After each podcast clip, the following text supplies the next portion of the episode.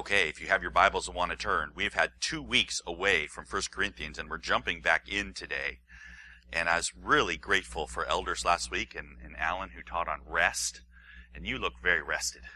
That's good. We are too, but I want to say this, okay? We went on vacation with the girls down to Southern California.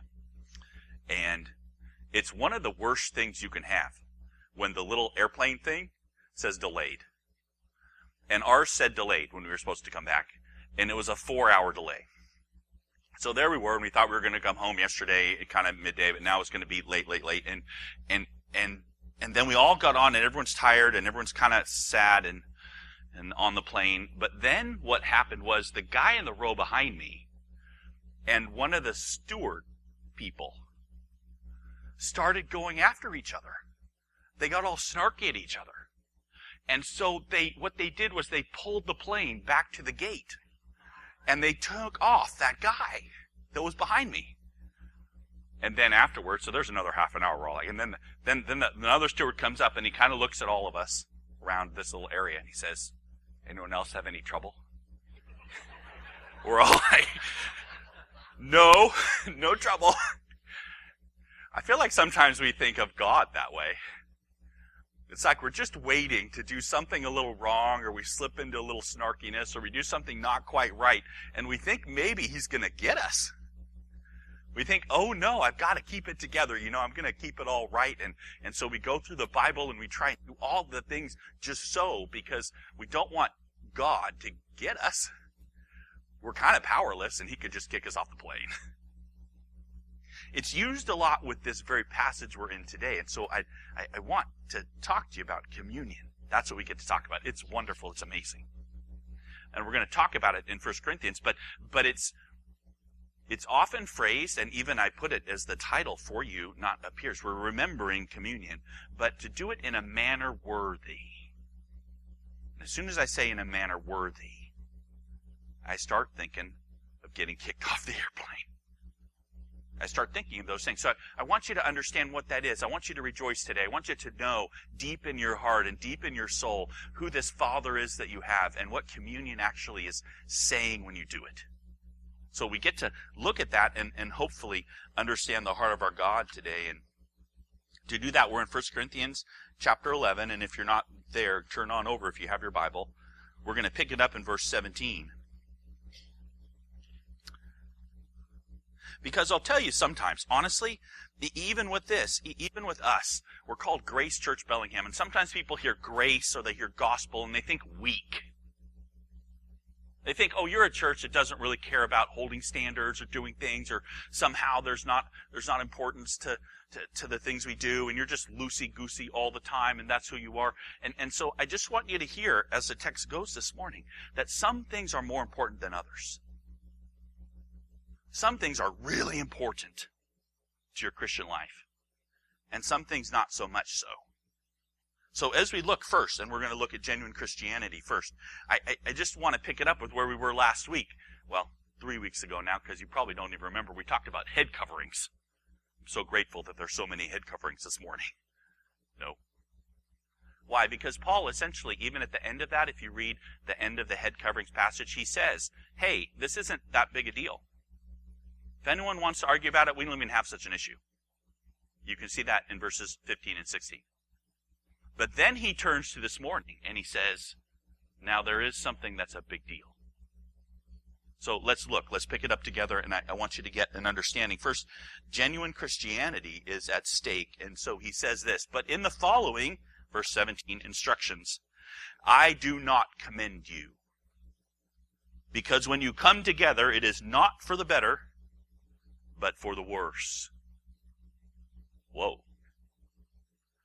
So he's heard something. Now he's not answering a question like he was with head coverings. He's not going through and just answering the things that they have trouble with. He's heard something and he's not happy. He's not afraid to call them out. He's not weak. Uh, the issue is, is always for him, what are you going to stand on? When you get together, he says, it's not for the better, it's for the worse. You damage yourselves. Whoa. Okay, my ears kind of perk up. I come to church a lot. I, I, I live for the church. I, I love Sunday mornings and say, wow, is it possible we come together on Sundays and we might damage ourselves? what's, what's that? Loud music? I knew it. Too short of a sermon? Never. Not enough reading of scripture? Fine. What's the problem? Okay, well, here's the problem. For in the first place, when you come together as a church, I hear that there are divisions among you. And I believe it in part, for there must be factions among you in order that those who are genuine among you may be recognized. Whoa. So he says, he says that, right? I've heard of a major problem and it's divisions, factions. And, and really, he's already spent chapters. We spent the first few chapters of this whole epistle that he sent talking about why there shouldn't be factions. So we've heard lots of it already. And, and yet he brings it up again. There's a problem. It's, it's always an issue, this idea of unity. This issue is so huge, and the factions are revealing, he says, that some people aren't genuine. I'm really listening. I mean, there could be people in church and they're, they're not really genuine Christians. I knew that person wasn't really genuine. Isn't this kind of a central issue for all of us? Are we genuine? Are we really Christians? And, and we know, I, I know my life and I kind of think about it and I think of the ways I fail and I think of how I'm not who I should be or, or sometimes I think of other people and how they aren't who they should be, certainly not towards me. And, and, and I can get in this cycle of thinking, in this genuine, not genuine kind of thinking that's all around how people are acting towards me or how I'm acting. So what's the issue for Paul? What highlights this for Paul?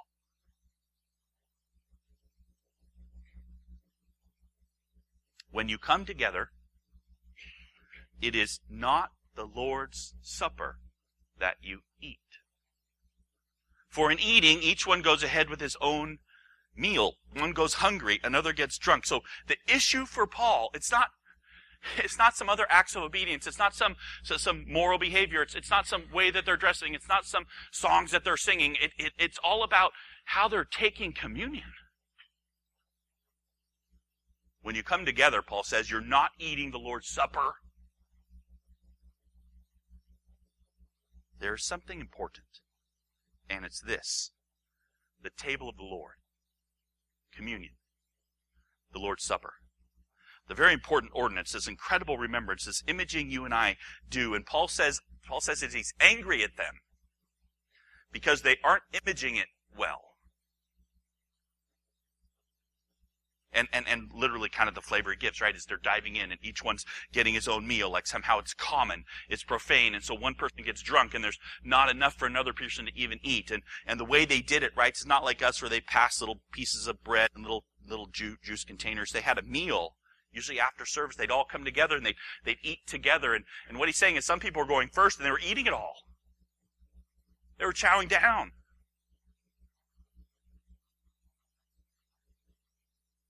But really, what he's saying is they're acting like it's nothing. So he says this. He says, What? Do you not have houses to eat and drink in, or do you despise the church of God and humiliate those who have nothing? What shall I say to you? Shall I commend you in this? No, I will not. I'm mad, he says. I'm not going to minimize this for you. Do you despise the church of God? That's what you're doing, you know, as you do this. Do you humiliate those who have nothing? You see the image of the one person stuffed and the next person having nothing? This is the, the definition of distinctions. Factions. The haves and the have-nots, imaging it. It's not a question of, by the way, so, so, so people use this and they go right and say, okay, well, look, look, look, they're supposed to love each other better and they're supposed to love each other by taking care of the person who's hungry and that's not the issue. Not it. Not a question of making sure you have lots of good works. This is an issue of do you understand the gospel? Are you Christ's? Are you genuine? Yeah. Miles. There was this um, who took the girls to Disneyland, is where you were, and they, they have these displays all over with pins on them. And a lot of people, they trade pins, you know. So they have these lanyards and they have these pins all over and you walk up and you find a pin you like and you trade for it. But the thing is, there's there's the influx, and over the last years, there's been this influx of thousands and thousands of pins from China. And they're they're not the real pins. They still trade them. But but but I can't even tell, you know. And so so so uh, you're looking at beautiful pins and you're trading them, and you think they all look okay. They look fine, but but then it turns out some of them are fake. and you go up to somebody who really knows and they've got their pins laid out and you say, Oh, I want to trade. I'd like that one. And you take one off your, your little chain and you try and give it to them and say, I don't want that one. That one's fake. What? It's beautiful. It's Mickey Mouse. No, no, no. You see, if you know what to look for. Well, what are you looking for? What is it? Teach me, train me. And here's Paul. He's saying, I want to train you. This is the key. This is the key thing for you to have if you're a Christian. Do you understand what you're doing? Big deal. So, so Paul, he, he's a master He says, look at this. And, and I say, wait a minute. Wait, oh, wait, wait, wait, wait. The little cracker thing? The little bit of juice that we do every so often? That, that, that's the main, what? I don't understand. That's so important? Yeah. This is the critical thing for you and me. If you're gathered here today to understand what genuine communion is, totally life changing, absolutely important. You get it. Let, let's let's talk about it. Because Paul says this, right? He says, "For I received from the Lord what I delivered to you." So stop there for a minute. He goes into this ritual that we read all the time when we take communion. But do we really think about what he's saying? He said, But I received from the Lord what I delivered from you. He's, Paul is talking. And we remember Paul when he received from the Lord. Remember? He was a killer of Christians.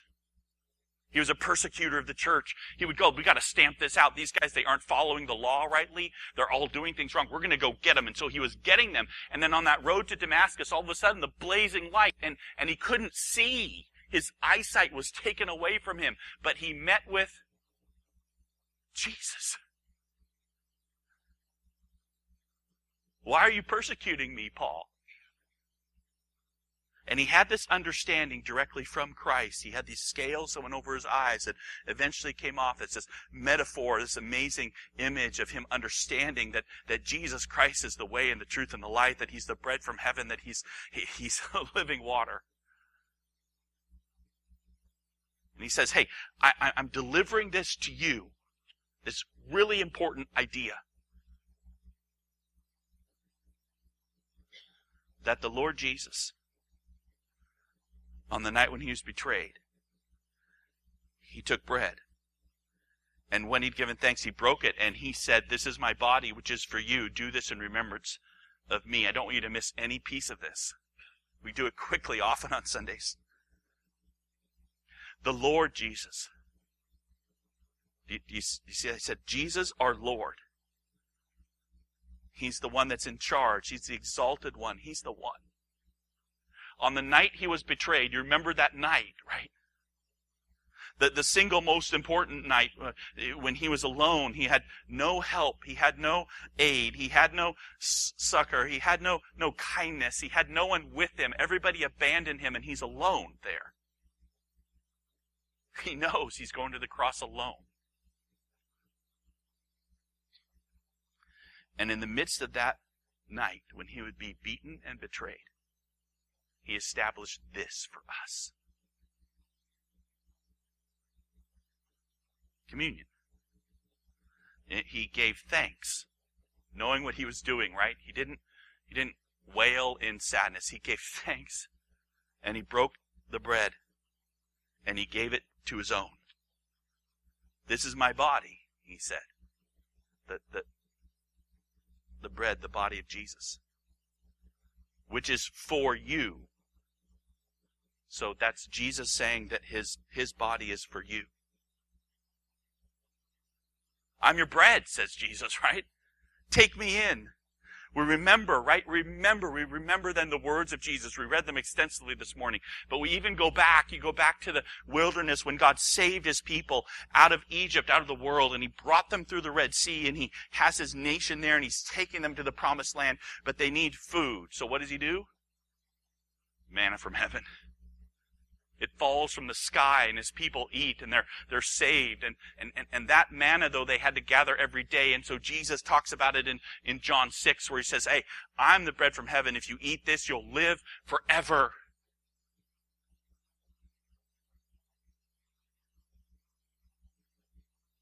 I'm the bread of life, he says. Whoever eats from me will never hunger. Not, not, not, not, not I stuff myself and you go hungry. But hey, look at what we've been given. All of us have this amazing Christ. All of us, if we eat of Christ, will never hunger again.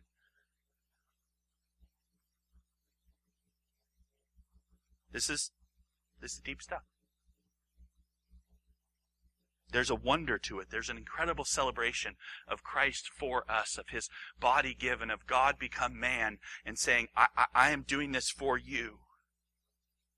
D- do you receive it?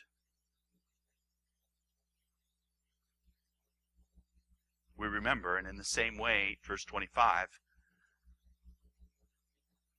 what does it mean the same way? He said he just did it. He, he's, he's giving them something. He's, he's establishing something. He's, he took the cup after supper saying, this cup is the new covenant in my blood. It just gets deeper, right?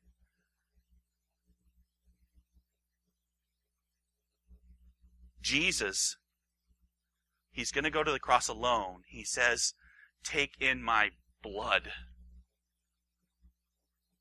It's the new covenant, the new agreement, the new promise, the promise of Jeremiah that, that God says, I'm going to do something new. Not like the old covenant, not like the covenant of the law, not like the covenant that says, hey, if you do this, you'll be blessed, and if you don't do it, you'll be cursed. I'm going to do something totally different. I'm going to do something that gives you a new heart. And here's Jesus, the Son of God, and he says, Hey, when you need to do this, take the cup. This is the new covenant in my blood. Take it in.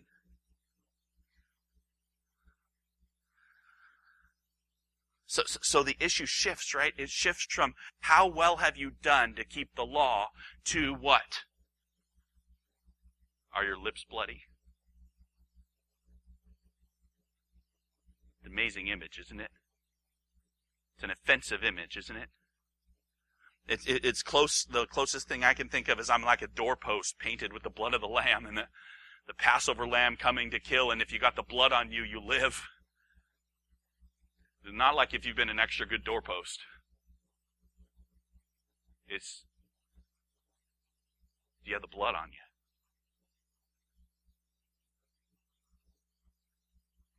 In Hebrews, it talks about how the bull blood of goats and bulls couldn't do anything permanent. They had to keep having rivers of blood. And it says, but there's this once and for all sacrifice. His name is Jesus, and he did it, and it is finished. The once for all willing sacrifice of God Himself. It's what establishes covenant. It's our promise from God. So do you see it? Communion is our hope of heaven, the once and for all sacrifice of the Lamb, willingly, alone, no help, no further steps, just that reality. Maybe it's too much to say bloody lips. But it's a stunning image, a harsh image, a brutal image, not a pretty, cleaned up one. Drink the blood. No, I would never do that. Well, then you'll have no part of me. I think that's why he says, Do this as often as you drink it in remembrance of me. We image this often. When we do, it's in remembrance of this piece of what it means to be a Christian in remembrance that, that, that doesn't mean we remember what he looked like. I have no idea what Jesus looked like. Did he have long hair or short hair? Was he dark skinned or light skinned? Was he tall or short? Was he big, wide, or skinny as a rail? I have no idea. I, I can't remember that. There's no data for me. I can remember this. His blood is the new covenant. His body was given for. We remember this is our only hope. This is the ground we stand on. This is everything. I proclaim, he says, as often as you eat of this bread and you drink the cup, you proclaim the Lord's death until he comes. So, so, so that word, that that proclaim, it, mean, it means we announce, right? We yell out, we, we proclaim the death of God for us. We, we announce, we yell out, we proclaim that we killed him. He went to the cross for us. We announce, we yell out, we proclaim that any can partake. There's enough for all. We do this until he comes again. This is what we call communion all of us together in one room, proclaiming with our actions, with our partaking, that Jesus Christ is our only hope. He, the bread of life. He, the blood that saves.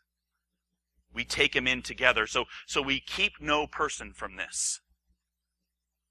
We invite all because we were gifted this, right?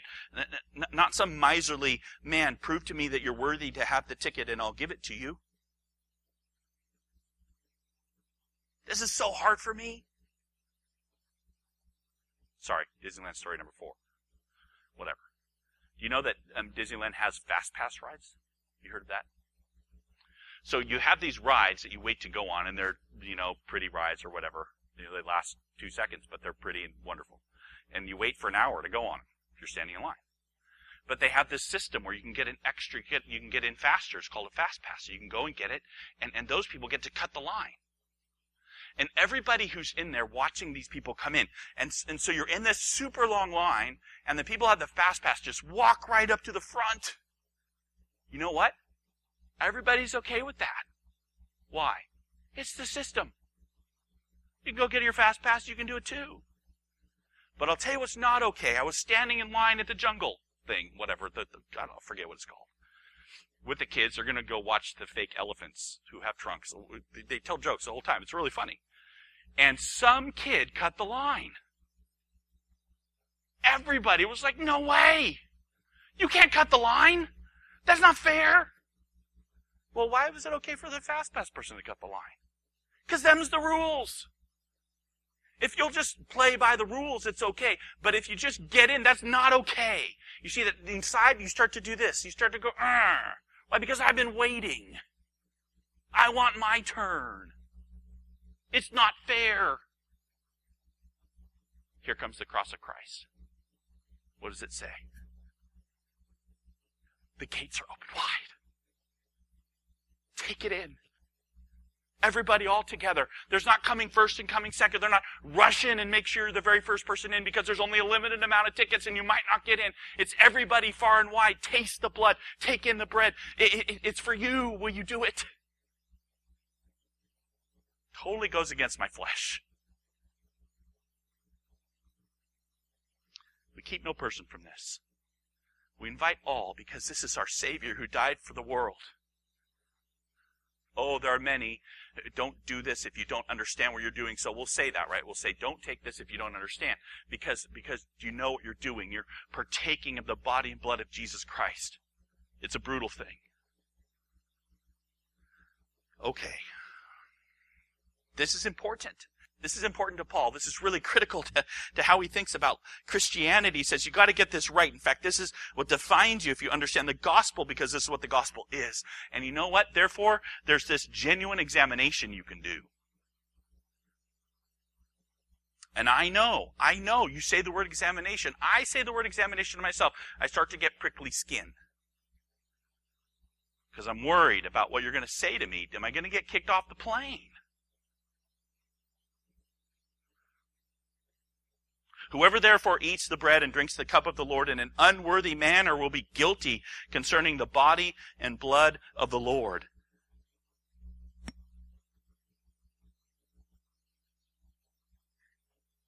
Feel it. There's a way to be guilty concerning the body and blood of the Lord.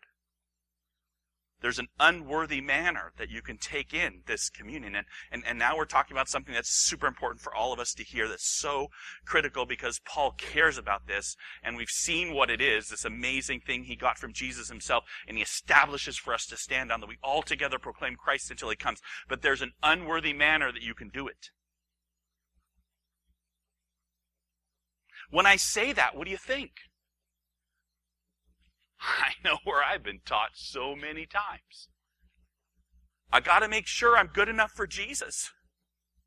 Isn't that where people go? I got to make, I got to be worthy to take in the blood. I'm going to make myself, what does that mean to make yourself worthy? So we start looking around the Bible for how I'm going to make myself worthy. And it comes in like we pull in the Sermon on the Mount. Maybe if I do the Sermon on the Mount, I'll be worthy. You know, like, never commit adultery, never do murder, never call it be angry. Uh, uh, you know what? If anyone has anything against me, I'm not going to take communion.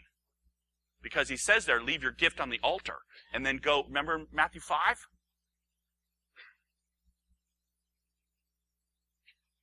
Is communion about you leaving, bringing a gift to God? Dude, I want a chorus of no's. No! No, it's nothing about you bringing a gift to God. It's not about you presenting yourself to God like you're worthy. It's not about, oh, come with me while we present ourselves worthy to God. Boy, boy, oh, wait a minute. You, you don't deserve to be on the plane. Fingers will fly. Pointing will happen. None of us are worthy to be on the plane. If the idea is you're partaking in a worthy manner, means you're cleaned up. You're obedient. You're being the best you you can be. Because all of that is about you. And communion is about who? Here's a hint not you. It's about Jesus. The whole thing he's mad at them about is because they're thinking some people are more worthy. They get to come and pig out. The other people don't get any. Why not? Because they're not worthy. Even if you define worthiness by who gets there early enough. And that's not how we define worthiness. We define it as who's the most personally holy Who's the most well put together? Who's the most blessed externally? However you want to say those things, striving for obedience. I've, I've been in, I've, we've been here. I've been in churches where this is what they say to you. They say, hey, we, we, we actually invite you, if you're striving to live in obedience, we, we invite you to partake in a worthy manner. What does that say to you? If I'm not obedient enough, I better not partake. Does communion have anything to do with your obedience? No, it has a lot to do with your disobedience. You killed Jesus. He says, eat me. Literally, come, partake of my, my body, part, partake of my blood. And it's like, oh my goodness, it's just, it's almost raw in its association. If you're unworthy, he's giving this, by the way, communion. He's establishing communion to a bunch of, of guys who are going to betray him. They're leaving. None of them are with him when he dies. Remember, Jesus looks across the room at Peter as the cock crows the third time. Peter has already taken communion. Why? Jesus adores him. this is radical. And so you come to this idea, come right behind it is this statement. Look, let a person examine himself and then so eat of the bread and drink of the cup. And oh no, fear strikes because this, this, I examine myself, and so this matters, and here I go, and, and, and, and I'm right back, Sermon on the Mount, Matthew 5, and, and, and I'm thinking about ideas about getting cleaned up and, and dressed up, and, and, and then Wait a minute. Examine myself. Let's do it. I'm going to put the mirror up, like James says, the mirror of the law. And I'm going to look at that mirror. And I'm going to examine myself. And what I'm going to see is not pretty. What I'm going to see is a failure. What I'm going to see is someone who didn't keep the law. What I'm going to see is a person in need. A person in need of what? Could I say it better? A person in need of who? Jesus. The worthy manner that I come to the table in is the manner that says, I need him. I need him. And so I examine myself, and what do I see? I see someone who needs Jesus. Not someone who used to need Jesus, but now by lots of hard work and, and, and progression in my personal sanctification, I don't really need Jesus anymore. I needed him then, but man, now me and the Holy Spirit got it conquered. No, the Holy Spirit reminds me yet again, I need Jesus. I need him more now than ever. And, and my life is like that. And, and, and that's what's going on. And, and, and so this, this idea comes that when you and I examine ourselves and we see that others do have something against you, that you aren't who you should be, that you're condemned by the law, that you have no hope of standing before God, then you're ready to say, I'm examining myself. I can partake of the offer of Christ that he says, I love you. I gave myself for you. My blood has cleansed you. It's called forgiveness. And it's full and free. This is the opposite of what many people believe in communion. They feel like they're coming to God as the sacrifice. Like, here I am, Lord, to lay my sacrifice down at your table and I'll partake of, partake of what? Yourself? You are partaking of Christ. So, if you're discerning, then, anyone who eats and drinks without discerning the body eats and drinks judgment on himself. To be discerning is to discern the body. We're in need of Jesus. We're not in different gradations of good and bad, in different groups of good and bad. We're not in any of that. We're in one group of needing Jesus. That's what he's saying. That's why many of you are weak and ill, he says. That's why some have died. But if we judge ourselves truly, we wouldn't be judged. But when we are judged by the Lord, we're disciplined so we may not be condemned along with the world. Right? So, so, so here's the thought for you and me, walking this through and understanding then. Here I am. I'm going to partake it in a worthy manner when I take communion, which means Jesus is my only hope. I'm going to examine myself and see, oh, I can't stand on my own ever. And, and therefore I'm going to see you and look at the body and see, yeah, we need Jesus. If instead you come and take communion, not looking for mercy, which is freeing because you get it but looking for approval,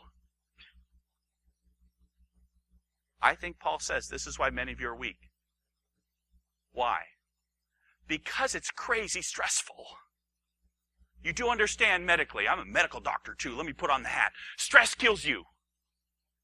Living under disapproval kills you. Living under this hard thing kills you. And somehow to say, okay, you're going to take communion with a way that says, I'm going to bring to God my goodness, when you know in your heart is not good enough, will put you on a cycle of constantly trying to be good enough for God. Guess what? It's stressful. It will kill you. I mean, like no fun life kill you. Ill and weak. But if you judged yourself truly, i.e., you've got nothing, then you wouldn't be judged. Why? Because mercy. Because forgiveness. Because you know when we're judged by the Lord, we're disciplined. You know what? The discipline of a dad is awesome if your dad loves you. Your dad loves you. He adores you. Lean in. He'll discipline you. No worry. You're going to need some discipline. Yeah, me too.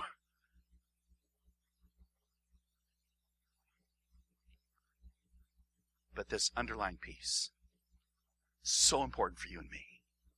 That communion's about us having nothing and us taking in Jesus. So then, my brothers, he ends, when you come together to eat, wait for one another. If anyone's hungry, let him eat at home, so that when you come together, it will not be for judgment. About other things, I'll give directions when I come. Do you see what he's saying? He's saying, hey, you need to image this rightly. You need not to think you got to get there early so you can chow down. That there's not going to be enough. You got to not think that there's some people better than others and they get to go to the front and other people are in the back. You need to think this way, not because that's love, that somehow you're loving them. You need to think this way because it's truth. Y'all got nothing. We just have Jesus.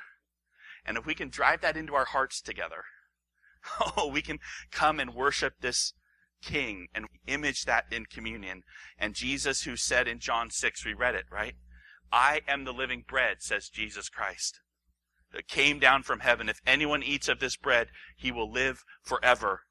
And the bread that I will give for the life of the world is my flesh. I call you to that this morning. I call you to make that the frame of what you proclaim and believe and live in, that the gates are open to all. The price is giving up hope in yourself and putting your hope in the body and blood of Jesus. And when we get to take communion, that you treasure that because of what it means the new covenant in the blood of Christ. Here's the thing time has gone by. The first day we went to Southern California, I took the girls to Disneyland. But we didn't go in. We just walked around and looked. You know why I did it? One, it's really expensive to go into Disneyland. We don't go in every day. But the real reason was this. I wanted them to see and anticipate. So you get a week now to see and anticipate. Next week, we're going to take communion together. And I want you to think this week about how we have nothing. And Jesus is your everything. And you want everyone around you to be invited into this communion, this offer of who Jesus Christ is in his body and blood. So next week we'll partake. We're not partaking this week. This week we get to think about it. Next week we get to do.